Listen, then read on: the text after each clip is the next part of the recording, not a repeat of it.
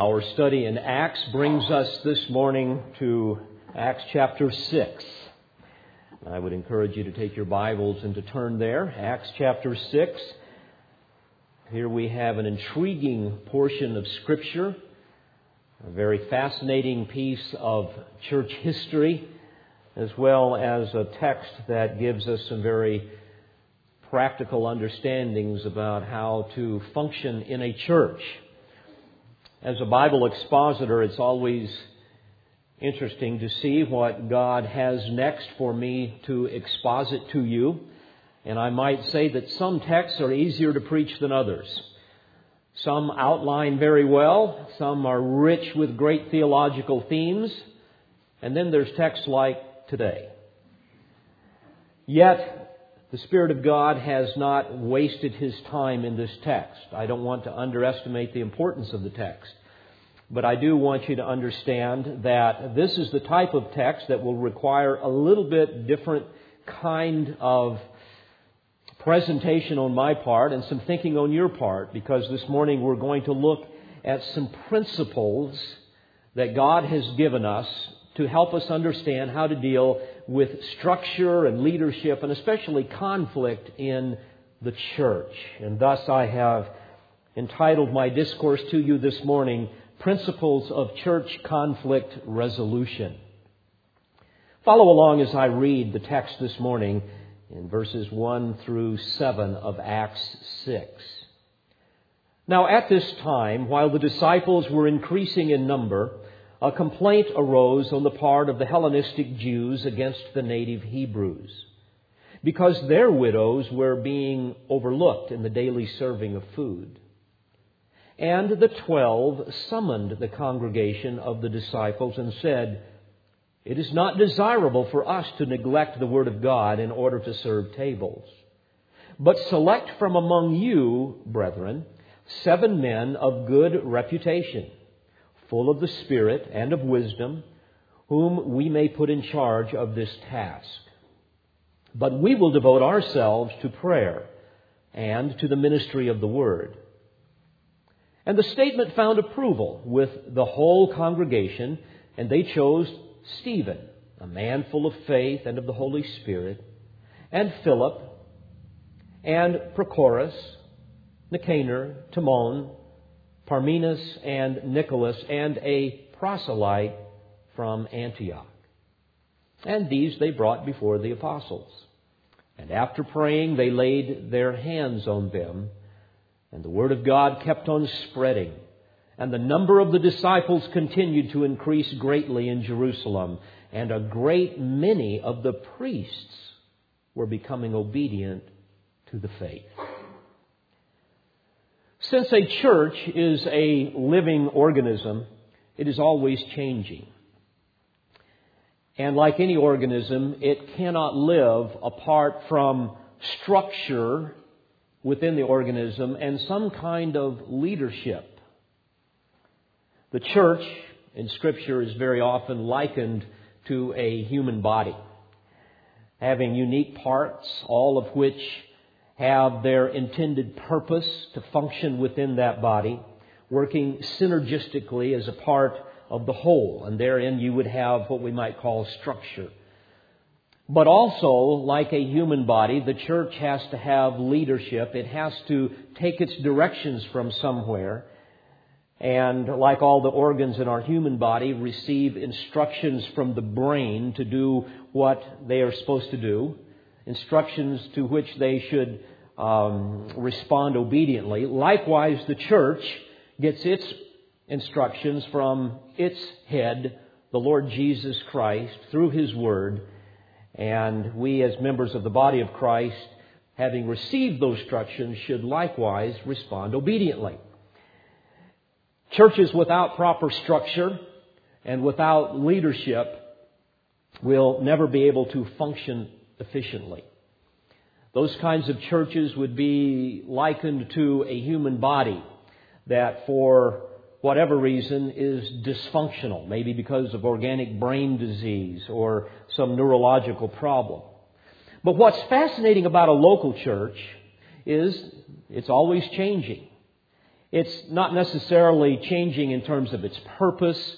Certainly, it should not be changing in terms of its doctrine, but it's always changing in terms of circumstances. It's always having to react to new things that are occurring. For example, in this church, we have had over the last several years a number of new babies being born. And so that means that we have to make some changes. And likewise with new members, new people coming to Christ, that means there's more discipleship that makes, needs to take place. And there's just a whole host of things, even within this church body, that has changed over the last several years that cause us to need to adjust to somehow meet those needs.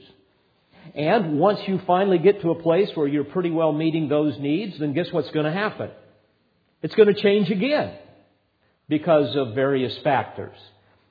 And fortunately, God has given us much information in Scripture pertaining to structure and to leadership within the church, issues pertaining to what we would call church polity. And we're not going to get into much of that, but a few elements this morning. But even with all of that in place, it's impossible to anticipate all of the contingencies that might occur in a church. So therefore, we must all learn to be vigilant. We've got to be alert. We've got to be flexible. We've got to be willing to improvise when we need to improvise. We've got to need, be willing to change structure and leadership, all within biblical parameters so that we can continue to do whatever is necessary to meet the New Testament obligations and mandates that God has given us. Well, this is exactly what was going on in our text today. They had to adjust.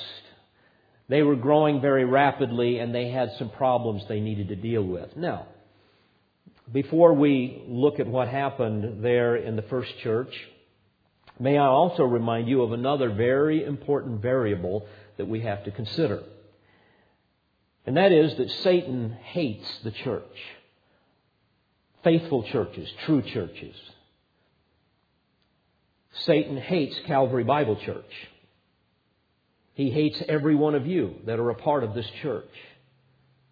And he will do whatever he possibly can to thwart the purposes of God in your life and in this church and any other church like ours that endeavors to be faithful to the Lord. And you might recall, even in the very first church, the first thing that he tried to do to destroy the church was to persecute it, to bring persecution to the church. And what happened? Well, that just caused it to grow more. So he had to do something different. And what he chose to do then was to seduce some of the members into sin. Remember the story of Ananias and Sapphira. But God snuffed out both the sin and the sinners in a very dramatic display of divine judgment. And the fear of God swept through that church and it purified that church. And lo and behold, what happened? It grew even more. And so now what we see beginning to happen is Satan coming up with yet another strategy to destroy the church, to split the church by bringing about dissension over a very minor issue. And yet, you know, minor issues can become huge issues. I have learned as a pastor that some things that are legitimately a tempest in a teapot can turn into Mount St. Helens. It's amazing to watch that happen. And of course, Satan has many other ways of destroying churches. Certainly, his chief way today is by infiltrating the church with tares, people that think they're Christians but they are not, and filling the pulpits with men that are not qualified, false teachers many times, and bringing false doctrine into the church, and on and on it goes. But certainly, whenever the enemy brings conflict into a church, the church instantly becomes paralyzed. Suddenly, our mandate to make disciples comes to a screeching halt. Suddenly, the leadership has to put on hold all that God would have them do and begin to shift gears to somehow put out the fire, whatever it might be. And friends, again, don't ever underestimate the power of seemingly little things, even in the church. When a bee gets in your bonnet, priorities change instantly, even though the bee might be very little. A majority of church splits originate from issues, quite frankly, pertaining to pride and prejudice and jealousy that always produces strife. In fact, we know that far more church splits arise from things like that rather than over Bible doctrine. Personal preferences many times are elevated by certain people to the status of divine fiat. And I've seen people go utterly berserk when other people do not agree with their personal preferences. And all of a sudden they blow up and they begin to get other people to join with them and now what was a minor issue becomes a greater issue, and quite frankly, the real issue is no longer the personal preference, but the person. In fact, James 4 tells us in verse 1, giving us a summary of the root of all conflict, there we read, What is the source of quarrels and conflicts among you? Is not the source your pleasures that wage war in your members? My, don't we all stand guilty here? Is not the source your pleasures that wage war in your members? In other words, inside of you, you lust and do not have, so you commit murder. The idea of committing murder in your heart against your brother. And you are envious and cannot, cannot obtain, so you fight and quarrel. Well, folks, that was exactly what began to happen in the early church. Let me give you a bit of the context here. The church has grown from roughly 120 in the upper room to now, the text tells us in chapter 4, verse 4, about 5,000. Now, that figure would have represented primarily just the men. You add women and children to that, and you're probably going to have a church in Jerusalem of around 20,000 people. That's some pretty significant church growth. And with growth comes potential conflict. The more people you have, the more chances you have that somebody's going to hurt somebody else's feeling. That something's going to happen. And therefore, as churches grow, there's a need for a change sometimes in structure and even in leadership. And as we look at this text, we are going to glean a variety of, um, of things, of principles that I believe that can guide us in resolving conflict in the church. When, not if it occurs, when it occurs. And I would draw your attention this morning to the text here from which these principles will emerge. It will help us better understand issues pertaining to structure and leadership, especially when dealing with conflict. And notice verse 1 of chapter 6. Now, at this time, while the disciples were increasing in number, a complaint arose on the part of the Hellenistic Jews against the native Hebrews because their widows were being overlooked in the daily serving of food. So here you have two groups of Christians within the church. Many of them undoubtedly were saved there at, at Pentecost. You've got the Hellenistic Jews and the native Hebrews. Now, the Hellenistic Jews were Jews of the dispersion they were Jews that were from many other lands, many other regions. They spoke other tongues, primarily Greek, not Aramaic like the native Hebrews spoke there in Jerusalem. So they had different languages that they spoke, but predominantly Greek. And these people would also look differently. Their culture was a bit different than, they came, than, than the native Hebrews there in Jerusalem. Their dress would be different. Certainly their language be, would be different. And even to whatever degree they could speak Aramaic, they would have a very strong accent. So for these Hellenistic Jews now to be there in Jerusalem with the native Hebrews would be tantamount to, for example, um, our brothers and sisters in Christ from Mexico moving to Manhattan. You get the picture? There's going to be a real cultural clash here.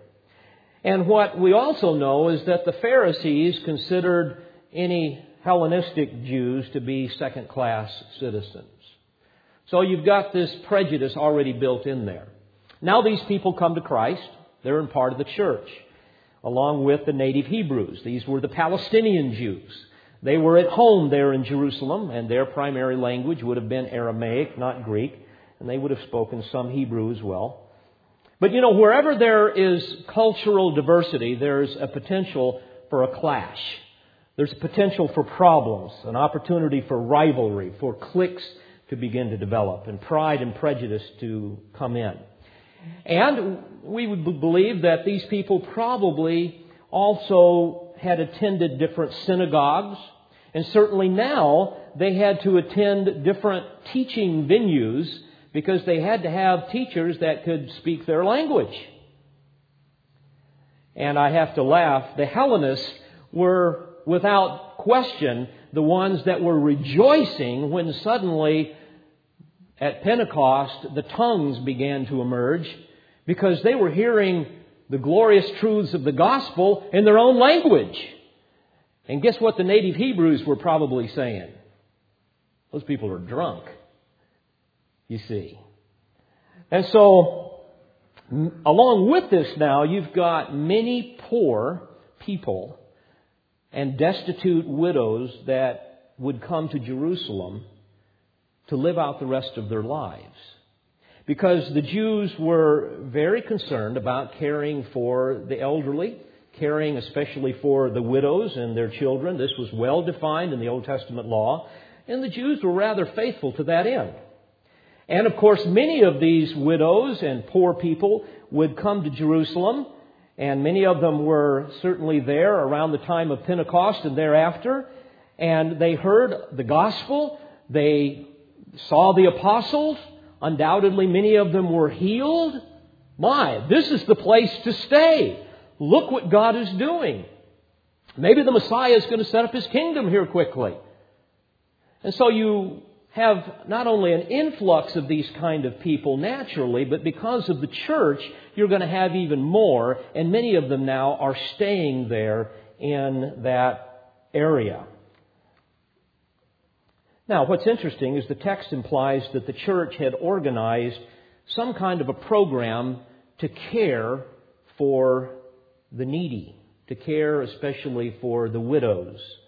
Notice at the end of verse 1, it speaks of the daily serving. And in italics, it would say of food. That's not in the original, that's why it's in italics, but it is certainly implied, therefore it's justified in the translation. So here's what's going on, folks. Somehow, especially in light of the enormous growth of the church combined with the inevitable discrimination that would have leaked into the church because of the culture, somehow, because of these factors, some of the Hellenist widows and even other poor people were being overlooked. And as a result, verse 1 tells us that a complaint arose. In the original language, it's a term that means murmuring, grumbling. And folks, we all have to listen for those real quiet little murmurings in the church. Because those are the things that typically begin to grow into hostility and divisiveness. So a complaint arose. And there you have the problem. Now think about this. An unintentional oversight combined with the inevitable selfish pride that we all have to fight these two things come together, and it's a recipe for a disastrous church split. Boy, wouldn't that have been great right there at the beginning of the early church? And you know, again, Satan loves conflict in the church. Why? Because if the fans, if I, I'm sorry, let me put that a little bit differently. Differently, church conflict really fans the flames of our flesh. And when that begins to happen, it causes us to violate the two greatest commandments to love the Lord our God with all our heart, mind, soul, and strength, and to love our neighbor as ourselves. Suddenly, we're not loving God that much, and we're certainly not loving our neighbor that much because we're demanding to get our way. After all, we're not being treated fairly. After all, my preferences are not being listened to. And I don't like the way things are going around here. By the way, what do you think? And before you know it, we gossip and we bring in other people, and here we go. Satan loves that type of a thing. And instead of serving the Lord, instead of being about the business of making disciples and spreading the gospel, we become consumed with the conflict. Moreover, the transforming power of the gospel is suddenly called into question. Because other people see how we're fighting amongst ourselves and they say, Boy, you want me to be like you?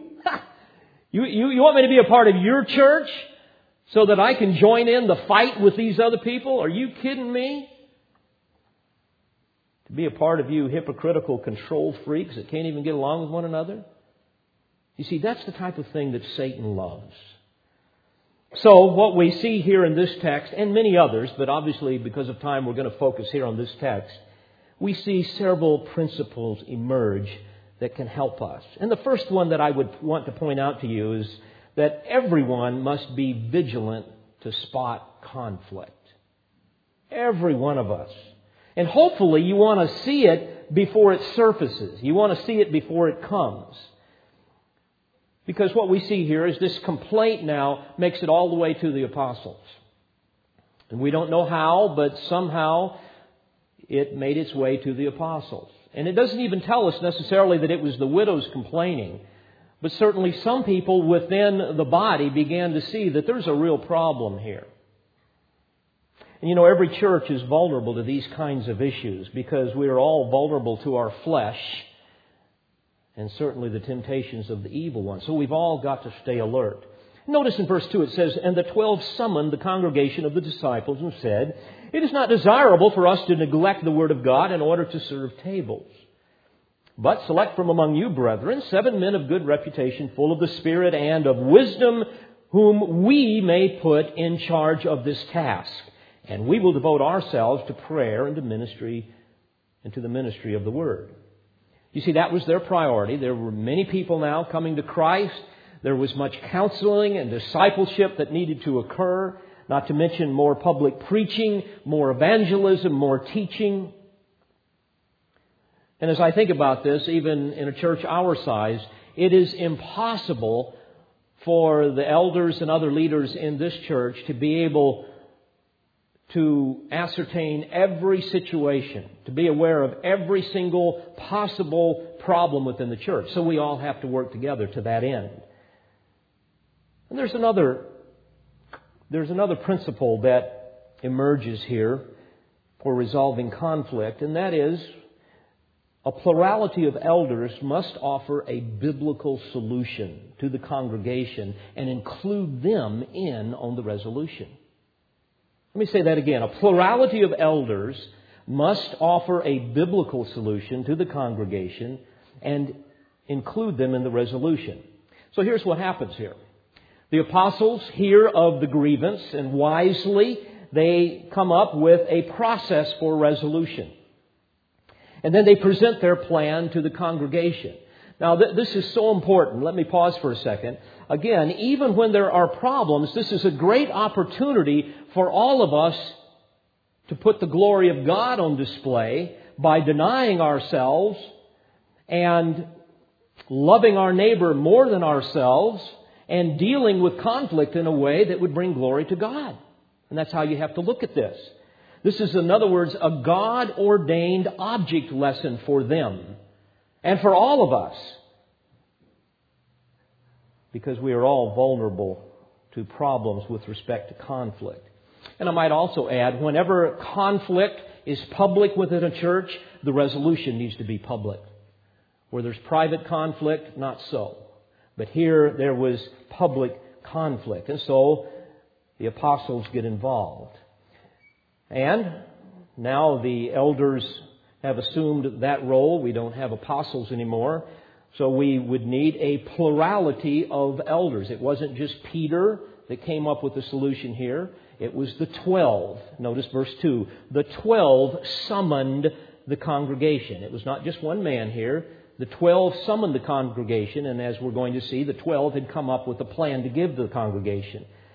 And here's where, as I would say, they offered a biblical solution to the congregation. In other words, this is very different than coming to a congregation and saying, Boy, y'all, let's just get together and meet here. What do you think we ought to do? Oh boy, that can be a disastrous thing. Can't you imagine if they'd have done that there in the first church? Well, the native Hebrews would have said, well, you know what? Let them develop their own system. I mean, we can't even speak their language. Let, let them deal with it themselves. Somebody else says, oh, no, no, I, I, I just think we all just need to love one another and pray about it. Oh, that's real helpful. Okay. And then somebody else would have said, well, hey, wait a minute. what are you calling us together for? We pay you guys. You guys go and handle it. But rather than that, the twelve summoned the congregation and present to them a solution that was biblical. Notice again, it says in verse 2 it is not desirable for us to neglect the Word of God in order to serve tables. And later on in verse 4, it tells why, but we will devote ourselves to prayer and to the ministry of the Word. Now, I want you to think here. There seems to be an implied assumption that the congregation really assumed that the apostles should handle this personally. After all, they were the paid staff. But think what would happen to the church if suddenly those who were called to prayer and the ministry of the word were to put that on the back burner. All of the discipleship, all of the counseling, all of the preparation to teach the word, the actual teaching of the word, the preaching of the word, all of that had to assume a lower priority so that they could deal with this problem. You could begin to see what would happen. It would be like asking an airplane pilot to suddenly double as a stewardess because we're low on help. Or asking the farmer to, to, um, to, to come in from working in his fields to help take care of the children and prepare the meals. And I'm not, to, I'm not mitigating the importance of those tasks. I just want you to see that there is really a uniqueness in calling and duty. Now, please understand, the apostles could have handled this themselves. But to do so would require them to abandon their post. And I also want to add, it's not to say that pastors and church staff, paid church staff, whatever, are not above doing other things. That is not the point. And certainly, even as your pastor, I, am willing to do whatever it is. And I have done that, and gladfully so. But I cannot do some things that are either A, going to distract me from my primary calling, or B, some things that, quite frankly, I'm not very gifted at doing. And that's what was going on here. So they refused to abandon their post here, and they selected some other men to deal with this. And again, if you've got roughly 20,000 people in a church, I, I, would, I would imagine that you're probably talking about maybe two to 4,000 of them that were in this category of need. Many, many widows, and many of them would have had children, and many other poor along with them. Now, let me digress for a moment. Dear friends, how tragic how tragic it is to see pastors neglect their primary duty of prayer and the ministry of the Word. By the way, prayer and the ministry of the Word are two spiritual disciplines that are inextricably bound to each other. And we see that all in the New Testament and even in the Old. To see pastors that spend the bulk of their time in meetings or visiting at the hospital or dealing with social and community functions versus being involved in prayer and the Word. You know, not only will such neglect be evident in their sermons, but it will be evident in the lives of those that are in their congregation, not to mention their own life being devoted to prayer and the Word is a shepherd's number one priority. And I thank you that you understand that and you allow me to function within those parameters. Many a flock, I believe, is spiritually malnourished and weak because they are constantly fed the silage of sermonettes rather than the rich grass of Bible exposition that is grown in the fertile fields of rigorous study. and watered by the tears of fervent prayer. God centered preaching and teaching really captures the heart of a man. It captures him with the inescapable truths of God and then forces that man to grapple with those truths and to make a choice. A man will either bow down and worship the one and the true and the living God, or he will stand up in rebellion and turn and walk the other way. One, or, one of the, those two things will happen. He will either see the glorious light of the gospel and see the majesty and the excellency of Christ, or he will hear the truth and decide to reject it, and thus God will harden his heart even more and keep him in the bondage of his crypt of darkness. Many a man has been sealed in that crypt because he has rejected the truth. But, friends, the truth has to be preached. Indeed, God centered preaching will either harden or soften a man's heart. Cotton Mather, that great old preacher in New England some 300 years ago, said this, and I quote, The great design and intention of the office of a Christian preacher is to restore the throne and dominion of God in the souls of men. End quote. A powerful quote. And indeed, that is my prayer for you, week in and week out. Especially when I come and stand before you, whether it's going through the Psalms expositionally as we do on Wednesday nights, or whether it's here in the pulpit on Sunday mornings or Sunday evening. My prayer is that as His messenger, the message preached will somehow envelop you with the light and the, of the glory of God, that you will see His holiness, and that somehow, like Moses, that light will continue to radiate off of you throughout the remainder of the week. Well, the apostles knew the profound importance of prayer and the faithful teaching of the Word. And nothing was going to distract them from that. And again, oh, wouldn't Satan love to see that happen? In Ephesians chapter 4, verse 11, we read that God gave to the church pastors and teachers. These would be teaching shepherds. He gave them to the church. Why?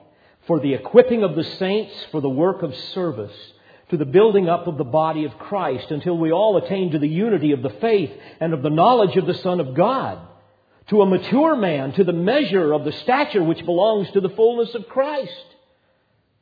And as a result, he goes on to say, we are no longer to be children tossed here and there by waves and carried about by every wind of doctrine, by the trickery of men, by craftiness and deceitful scheming.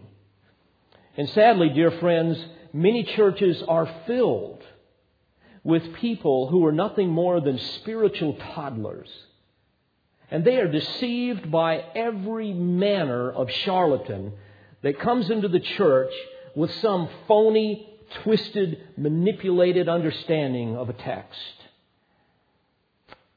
John MacArthur has said, and I quote, their calling is to mature the saints, referring to pastors, so they can do the work of the ministry. By neglecting that calling, they doom their congregations to languish in spiritual infancy. Programs are no substitute for the power of God and His Word. Those whom God has called to the ministry of prayer and the Word must make it their priority. End quote. How true, how true.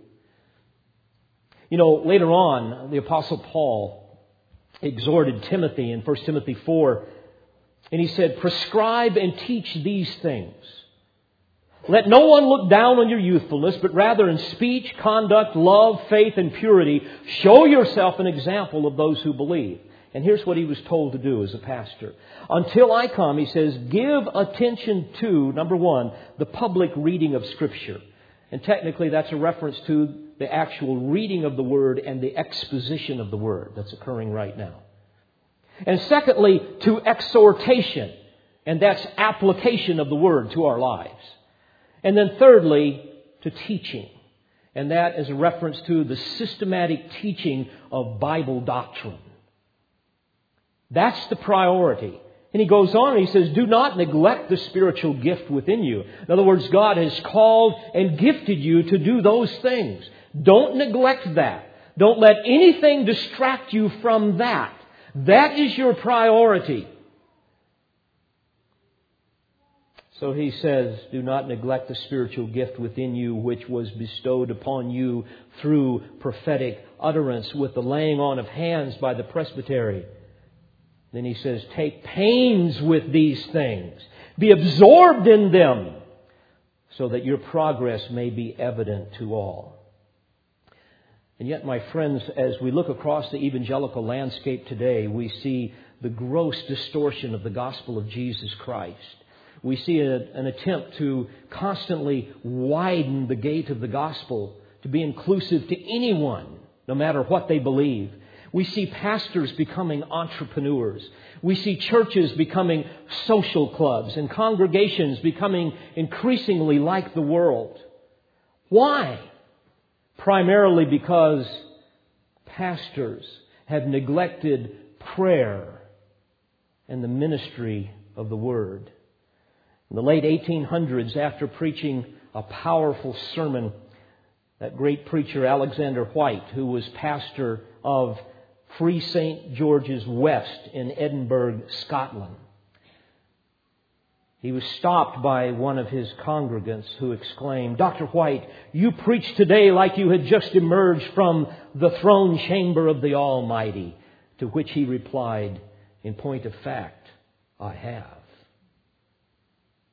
Dear friends, please understand we need men today who will emerge from their closet of prayer and will fling open the door of the vault of their study and be able to ascend this sacred desk and say, Thus saith the Lord. That's what we have to have. And nothing should distract us from that pursuit. And the apostles understood this very well. So back to the issue of the conflict, we see this plurality of elders offering a biblical solution to the congregation. In other words, they explain to them, here's what we need to do, but here's some things we would like for you to do, and we want to include you in the resolution. So, again, in verse 2, it says that it's not desirable for us to neglect the Word of God in order to serve tables. By the way, the word table here could refer to a table or even it was used to describe a counter used by those that tend to banking or money matters. And so we know this was much more than just handing out some food to widows here. This was kind of a, a welfare type of a system. So notice the solution offered. Verse 3.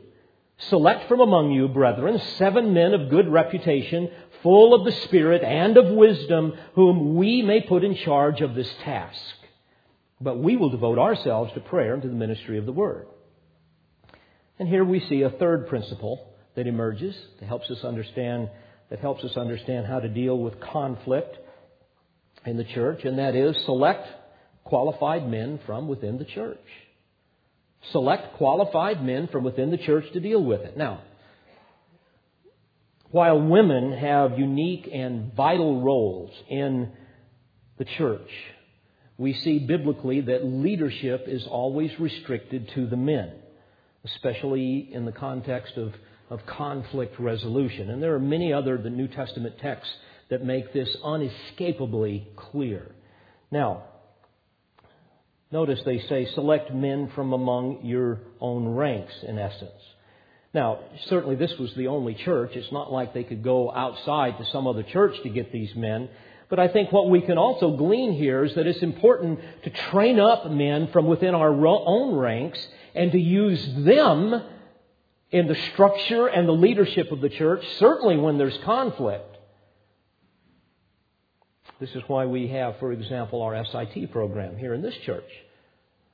Men don't become godly leaders just by osmosis, just because they show up at church every now and then. It takes a systematic plan of constant involvement on my part and on the part of others to not only help men understand the glorious truths of the gospel, to understand systematic systematically the, the wonderful doctrines in the Word of God, but also to know how to apply them. And over the years, what begins to emerge are men from within our own ranks that can lead. Moreover, I would also argue that when it comes to resolving conflict, we need to stick with people within our own ranks, men within our own ranks, rather than going out, and hiring some other organization and bringing them in and having some type of a tribunal to figure out what's going on. And then usually what happens is there's a compromise that really doesn't resolve any of the issues. Now, notice the qualifications set forth by the Spirit inspired apostles. These men need to have three things. They need to, first of all, have a good reputation. In other words, they must be well respected by not only those in the church, but those outside the church. And this is consistent, by the way, with the qualifications of elders as well as deacons set forth in 1 Timothy 3 and Titus 1. I mean, after all, how can a man have any credibility to lead and care for undoubtedly large sums of money if the people who know him really don't respect him? They also had to be full of the Spirit.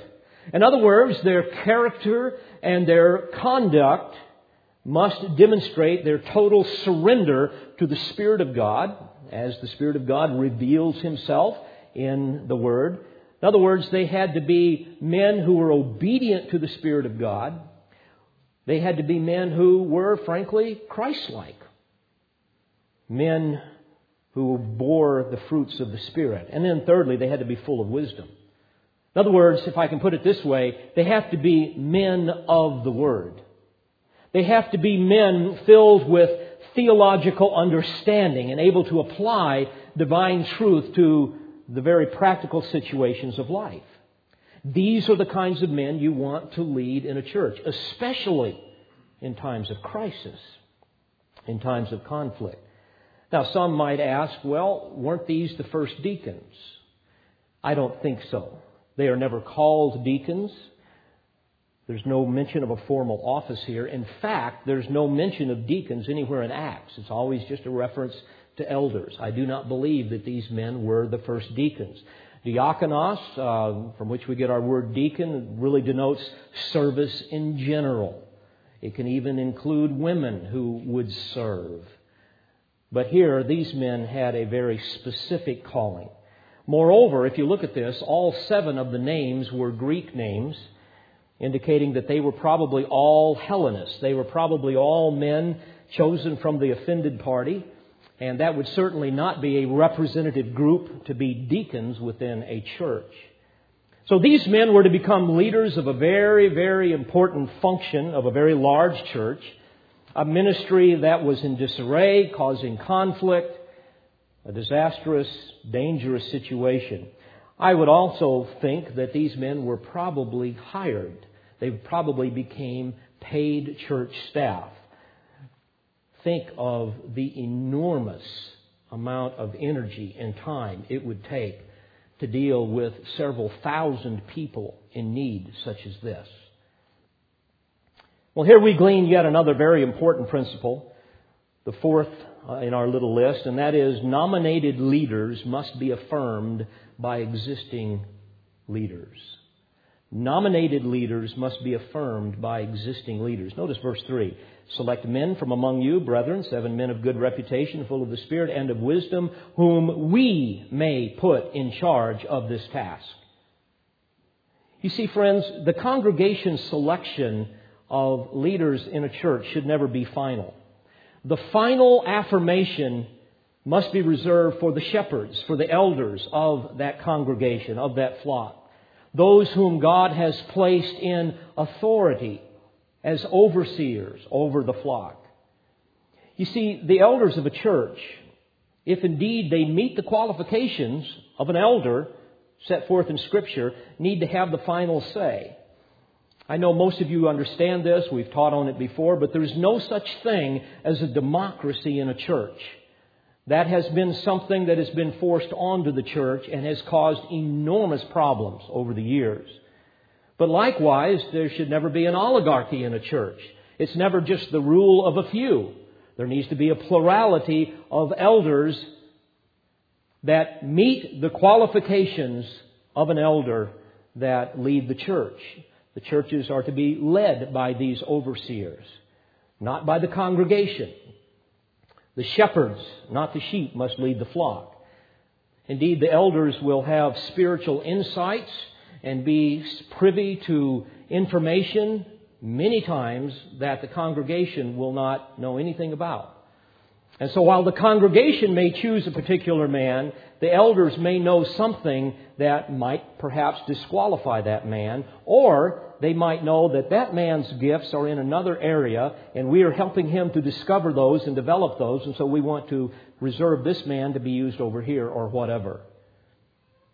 So ultimately, that affirmation needs to stay within the realm of the elders, not the congregations. You know, many churches never mature because their leaders do not meet the qualifications of 1 Timothy 3 and Titus 1.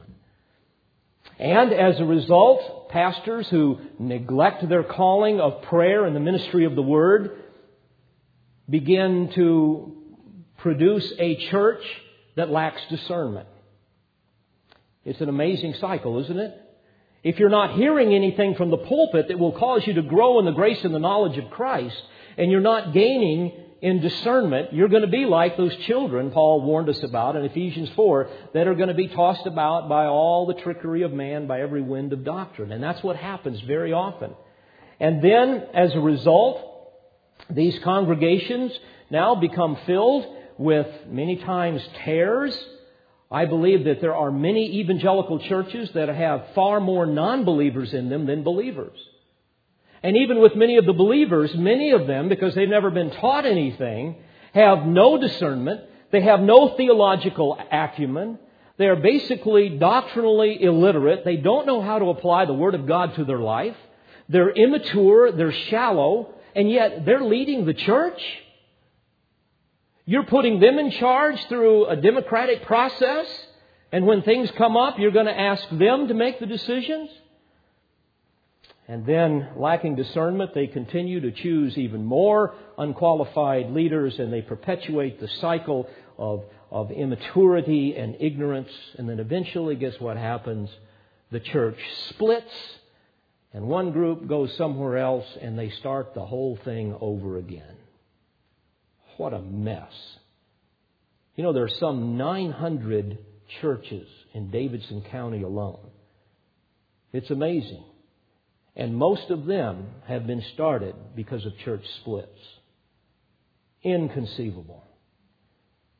So it is so crucial to have qualified leaders and then let them lead. Trust them to lead. And if you don't trust them, then you need to get leaders that you do trust. Now, notice the unity that this process produced in verse 5. And the statement found approval with the whole congregation. And they chose Stephen, a man full of faith and of the Holy Spirit. Isn't that great? Wouldn't you love to have that title? Yes, this is so and so. This is a man that is full of faith and of the Holy Spirit. And likewise, Philip, Prochorus, Nicanor, Timon, Parmenas and Nicholas, a proselyte from Antioch. And so, seven men here, again, with Greek names. They were probably all Hellenists. And how appropriate to choose men from the offended group to resolve this situation, to somehow oversee this operation. You know what that tells me? The native Hebrews, the native Hebrew Christians, when they heard of all of this, were probably, oh, they were probably so hurt and so disappointed that this happened. And probably out of their love, they, they said, you know what? Let's choose some godly men from within their own ranks. Let's trust them to deal with this so that there won't be any possible um, insinuation that we might be handling it in a way that is biased. And I can see the love and the unity here. They were probably unaware that any offense had ever occurred. And along with that, I bet a few of them, if not all of them, were thinking in the back of their mind, boy, we certainly don't want to be selfish here. We certainly don't want to lie to the Holy Spirit. Remember what happened a little while back with Ananias and Sapphira? Mm-hmm. So they chose Stephen. Stephen later on became the great evangelist that was martyred for his faith. They chose Philip, who also became an evangelist. He took the gospel primarily to the Samaritans. You remember Philip with the Ethiopian eunuch? And nothing else is really known about the other five men. So in verse 6, we read the, that these they brought before the apostles. In other words, this is the group that the congregation had chosen. And after praying, in other words, after the apostles now had really affirmed in their own minds that yes, indeed, these are men that we can support, they laid hands, their hands on them.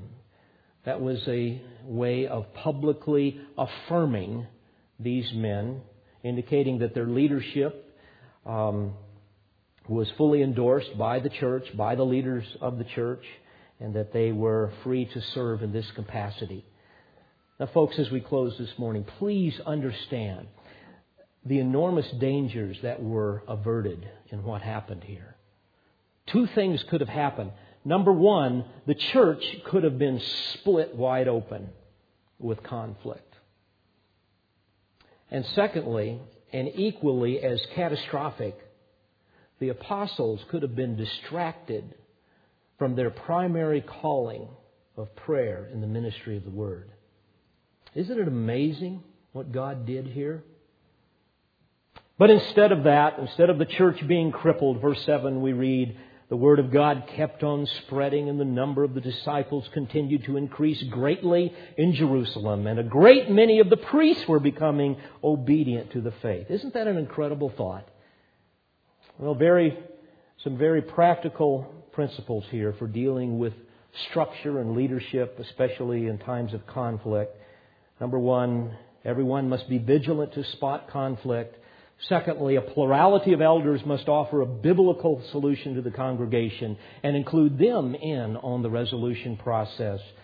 And then thirdly, we need to select qualified men from within our own ranks. And then four, these nominated leaders must be affirmed by existing elders and then given the authority and the freedom to lead. Well, may we all rejoice in the power of the gospel, a gospel to transform lives. Amen. And for the truth of Scripture that gives us divine wisdom to help us understand how to operate this, this glorious organism, this body of Christ, the church. And we rejoice in that exceedingly. Let's pray together. Father, thank you for these truths. I pray that you will help us to apply them even in our own lives and certainly apply them in the life of this church. And we thank you for the ways that you continue to unite us together in love and in purpose. And Lord, I pray that you will continue to do exactly that, that you might be glorified in our lives and in this community and around the world. We ask this in Jesus' name. Amen. We pray you've been edified by this presentation. You've been listening to Pastor, Bible teacher, and author David Harrell. For more information or to order additional tapes or CDs of Pastor Harrell's messages, please visit olivetreeresources.org.